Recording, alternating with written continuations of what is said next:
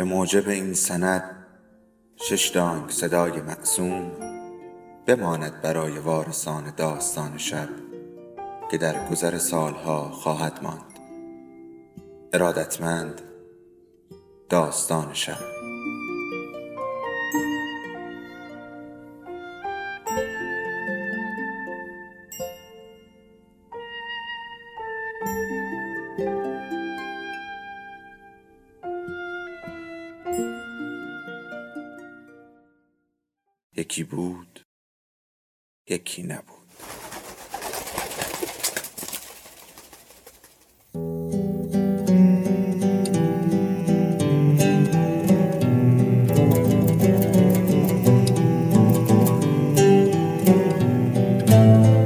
قصه ها هم دیگر را به یاد می سپاریم و از نو با همان قصه ها هم دیگر را به یاد می آوریم حالا یکی از ما قصهش را بلند می‌خواند تا به یادش آوریم.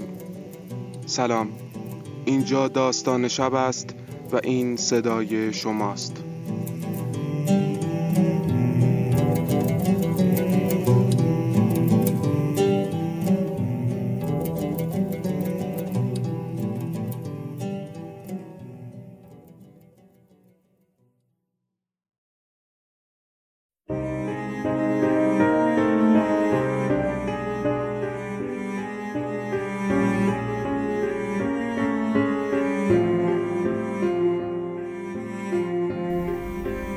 اولین روزهای سال دوم دانشگاه بود. تاکاتسوکی برایش تعریف کرد که در تعطیلات تابستان وقتی جانپی رفته بود شهر خودش او و سایوکو تقریبا خیلی اتفاقی با هم رابطه پیدا کرده بودند. جانپی ما تا مبهوت به تاکاتسوکی نگاه می‌کرد. چند لحظه طول کشید تا بفهمد واقعا چه اتفاقی افتاده. و وقتی فهمید مثل این بود که انگار یک وزنه سربی سنگین را انداخته باشند ته وجودش. دیگر حق انتخاب نداشت.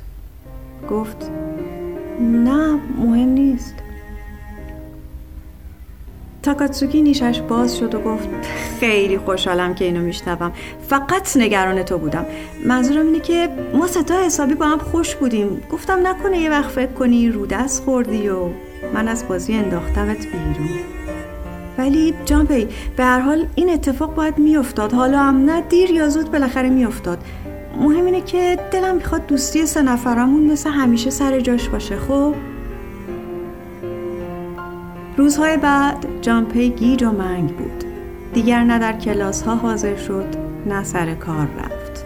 همونطور کف آپارتمان تکخوابه دراز می‌کشید و روز را شب کرد شب را روز. تهمانده غذاهای توی یخچال را می‌خورد و هر وقت برای چندمین بار از فکر این ماجرا شکه می‌شد می‌رفت سراغ ویسکی. تصمیم گرفت از دانشگاه انصراف بدهد. برود به شهری که هیچ کس را در آن نشناسد و بقیه عمرش را همانجا کارگری کند. به نظرش بهترین نوع زندگی همین بود. روز پنجم سایوکو آمد سراغش. پلیور سرمه‌ای و شلوار کتان سفید پوشیده بود و موها را از پشت بسته بود. پرسید هیچ معلوم هست کجایی؟ همه دلواپست شدن. گفتن نکنه تو اتاقت مرده باشی. تاکاتسوکی ازم خواست بهت سر بزنم. خودش نیومد. فکر کنم اصلا دلش نمی‌خواست چشش به یه جسد بیفته. جانپی گفت حالم خوش نبود. آره پیداست. لاغرم شدی انگار. مدتی به جانپی خیره شد. می‌خوای یه چیزی درست کنم بخوری؟ جانپی سرش را بلند کرد و گفت اشتها ندارد. سایوکو در یخچال را باز کرد و قیافش تو هم رفت. فقط دو تا بطری آبجو یک دانه خیار پلاسیده و کمی جوش شیرین تو یخچال بود.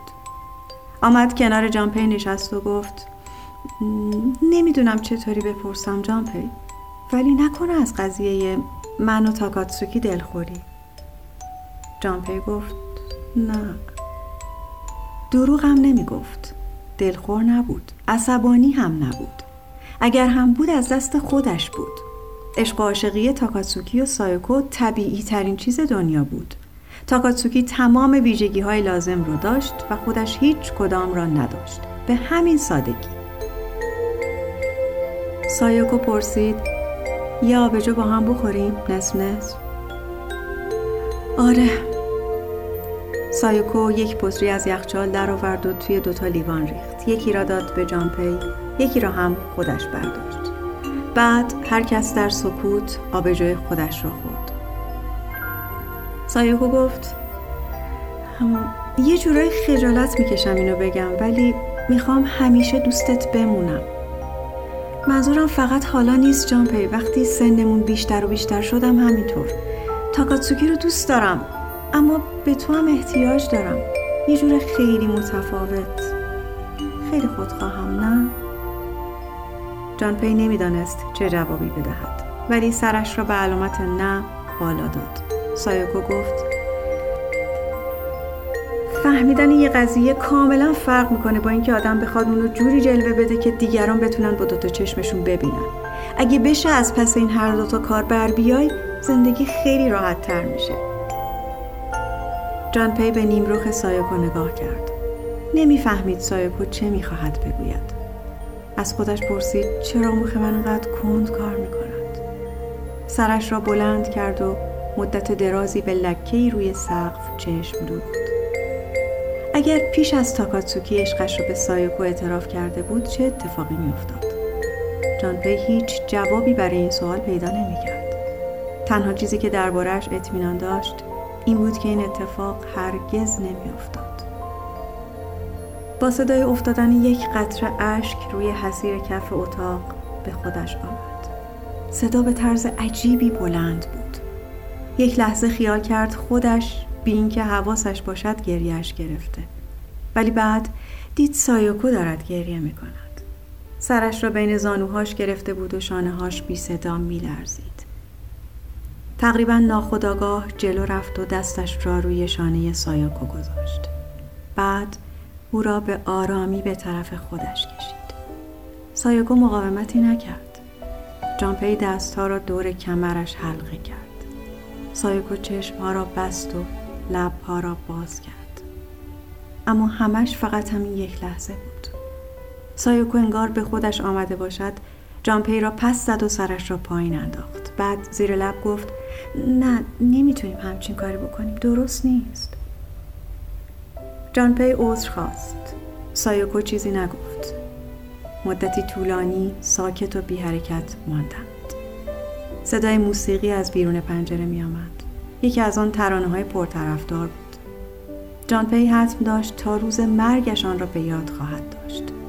هرچند بعدش هر چه کرد اسم ترانه یا آهنگ یادش نیامد. سایوکو گفت نباید معذرت بخوای تقصیر تو نبود. جان پی صادقانه گفت فکر کنم خیلی قاطی کردم. سایوکو دستش رو گذاشت روی دست جان پی. برگرد دانشکده خب همین فردا من هیچ وقت دوستی مثل تو نداشتم تو خیلی چیزا به من میدی دوست دارم اینو بفهمی جانپی گفت آره خیلی چیزا ولی نه اونقدری که باید. نه اینطوری نیست. جانپی روز بعد سر کلاس ها حاضر شد و گروه سه نفره او، تاکاتسوکی و سایوکو تا وقتی که از دانشکده فارغ‌التحصیل شدند پا بر جا ماند. آرزوی کوتاه مدت جان پی برای ناپدید شدن خودش ناپدید شده بود. آن روز در آپارتمانش چیزی در وجودش آرام گرفته بود. دست کم دیگر گیج و منگ نبود. تصمیمی نبود که خودش گرفته باشد ولی در هر حال گرفته شده بود. سایوکو گهگاه جانپی را با یکی از همکلاسی های خودش آشنا می کرد و آن وقت قرارهای چهار نفری میگذاشتند. جان پی با یکی از دخترها خیلی صمیمی شد اما دلش همیشه جای دیگری بود. با آن دختر مهربان و با ملاطفت بود ولی هیچ وقت عاشقش نشد. آن دختر هم سرانجام در جستجوی عشق حقیقی و پرشور به سراغ کس دیگری رفت. همین اتفاق چندین بار دیگر هم تکرار شد.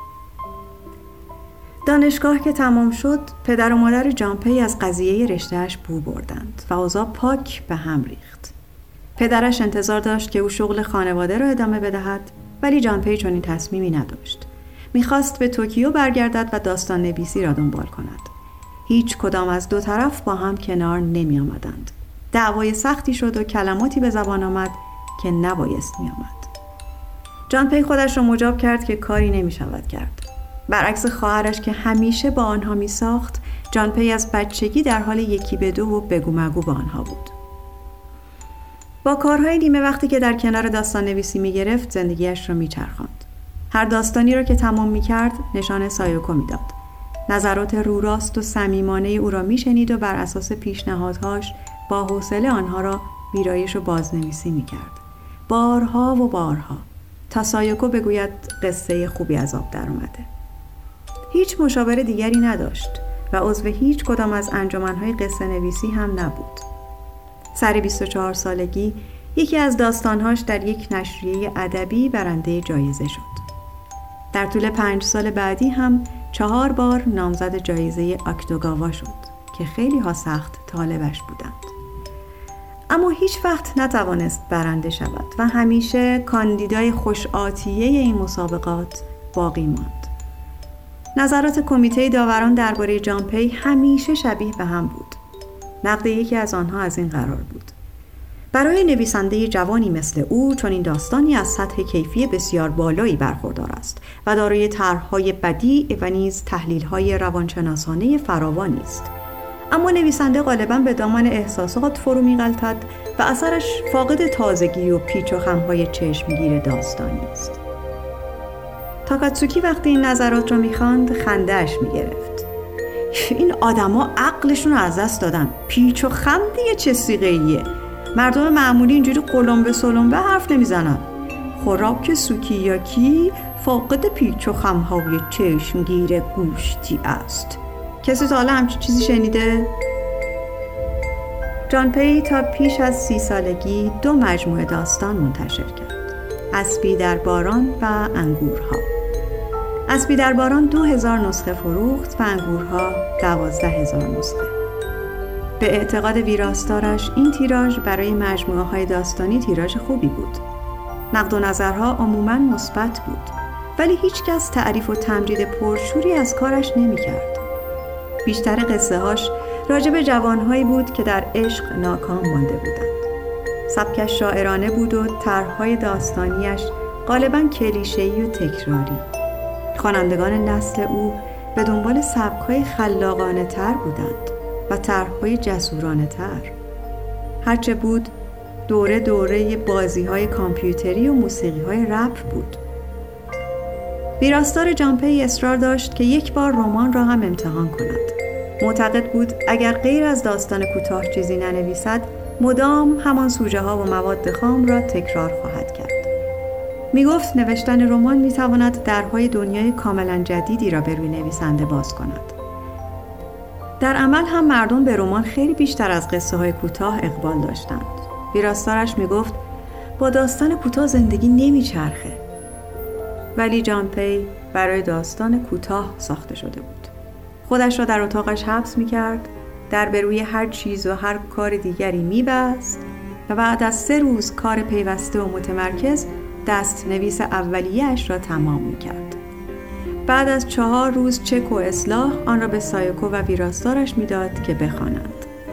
اصل قضیه اساسا در همان هفته اول مشخص می‌شد یا پیروز می‌شد یا شکست می‌خورد در این مدت تمام چیزهایی که در داستان اهمیت داشت یک جا جمع می‌شد روحیاتش با این سبک کار می‌خواند. تلاش متمرکز و پیوسته در طول چند روز محدود. وقتی به نوشتن رمان فکر می‌کرد احساس کوفتگی می‌کرد. چطور ممکن بود بتواند تمرکزش را برای چند ماه حفظ کند؟ زندگی ساده و مجردیش پول چندانی لازم نداشت. وقتی پولی دستش میآمد دیگر کار تازه قبول نمی‌کرد. فقط گربه ساکتی بود که بایست بهش غذا می‌داد. دوست دختراش معمولا کم توقع بودند و هر وقت از آنها خسته می‌شد بهانه می تراشید و با آنها به هم می‌زد.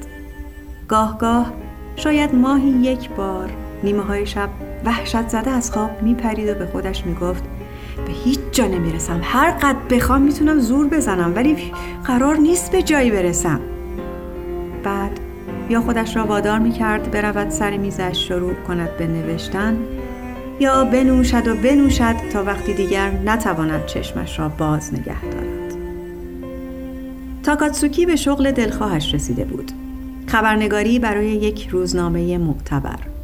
چون هیچ وقت درس نخوانده بود نمی توانست پوز نمره های دانشگاهیش را بدهد. ولی در جلسه معارفه تأثیر مثبتی گذاشته بود و بلافاصله به ساده ترین شکل ممکن استخدام شده بود. سایوکو هم طبق برنامه قبلیش وارد دوره کارشناسی ارشد و دکترا شده بود. آنها شش ماه بعد از فارغ و تحصیلی ازدواج کردند. در مراسمی به سرزندگی و پر سر و صدایی خود تاکاتسوکی. ماه را هم رفتند فرانسه. بعد که برگشتند حوالی مرکز شهر یک آپارتمان کوچک دو اتاقه خریدند. جان پی چند بار در هفته برای شام به خانه آنها می رفت و زوج جوان همیشه با گرمی از او استقبال می کردند. به نظر می رسید آنها پیش جان پی از وقتهای تنهاییشان با هم راحت ترند. تاکاتسوکی از کارش در روزنامه راضی بود. در سرویس اخبار محلی مشغول شده بود و کارش این بود که از این صحنه دلخراش به صحنه دلخراش بعدی برود. می گفت حالا دیگه می‌تونم صد تا صد تا جسد ببینم و ککم هم نگزه. خیلی راحت از جنازه ها حرف می‌زد. جنازه هایی که زیر قطار له شده یا در آتش سوخته بودند یا پیری و کهولت رنگ و شکلشان را تغییر داده بود. اجساد باد کرده آدم های غرق شده یا مغزهای متلاشی با گلوله می گفت وقتی زندن هر جاشون با جای دیگهشون فرق داره ولی وقتی مردن همهشون شکل هم میشن یک مشت پوست و گوشت و استخون گاهی انقدر کار سر تاکاتسوکی میریخت که تا صبح هم خانه نمی آمد. اینجور وقتها سایوکو به جامپی زنگ می‌زد. می‌دانست که او معمولا تا صبح بیدار است داری کار می‌کنی؟ مزاحمت نیستم؟ نه اصلا کار خاصی نمی کردم درباره کتاب هایی که به تازگی خوانده بودند حرف می زدند یا چیزهایی که در زندگی روزمرهشان پیش می آمد. بعد هم از گذشته ها می گفتند و از روزهایی که هنوز آزاد و خودجوش بودند. چنین گفتگوهایی جان پی را بی اختیار یاد زمانی میانداخت که سایوکو را در آغوش گرفته بود و یاد آفتاب بیرنگ اوایل پاییز که بر حصیر کف آپارتمانش افتاده بود هرچند هرچند که این تصاویر تقریبا هیچ وقت از ذهنش دور نمی‌شد. سایوکو سر سی سالگی حامله شد آن موقع استادیار بود و برای به دنیا آوردن دخترش ناچار شد چند وقتی مرخصی بگیرد. هر سه آنها انواع و اقسام اسمها را برای نوزاد پیشنهاد کردند. اما سرانجام روی یکی از پیشنهادهای جامپی به توافق رسیدند. سالا. سایاکو به جامپی گفت از آهنگ این اسم خوشم میاد. زایمان عوارض خاصی نداشت و سایاکو فقط یک شب در بیمارستان ماند آن شب جانپی و تاکاتسوکی دیدند بعد از مدتها سایوکو بینشان نیست. جانپی یک قوطی مالت برای تولد نوزاد خریده بود.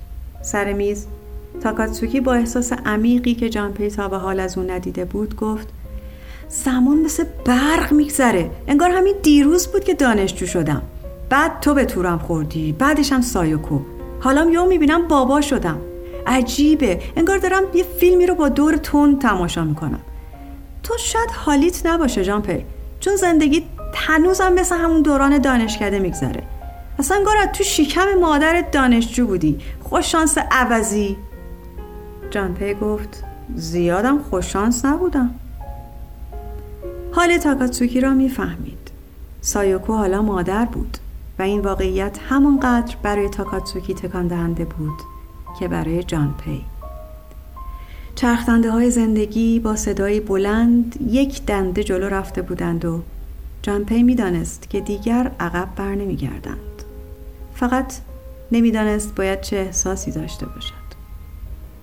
تاکاتسوکی گفت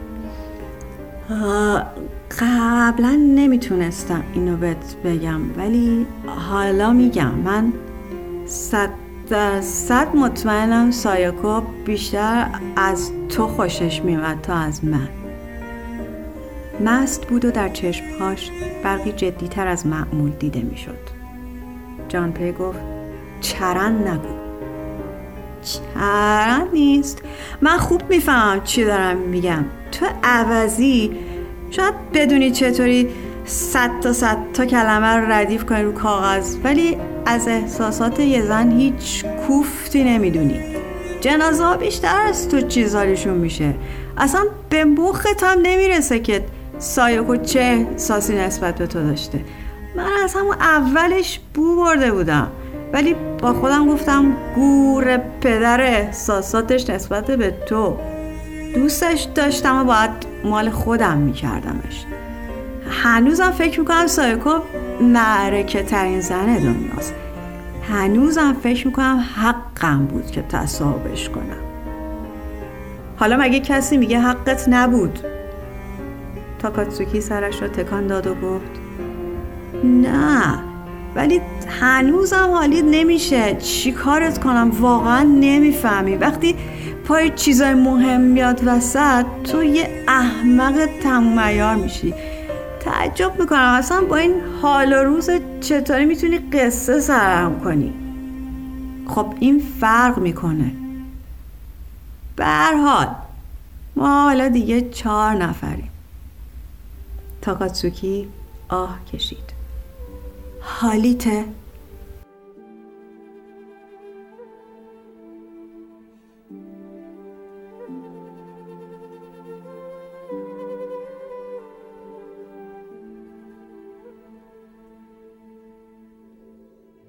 داستان شب بهانه است. برای با هم بودن دور هم نشستن شنیده شدن.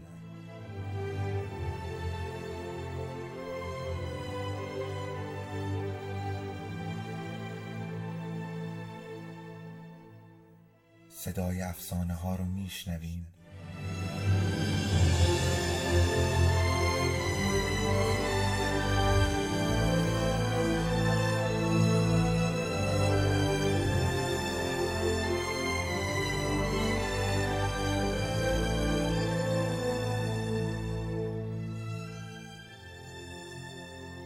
sabes tú.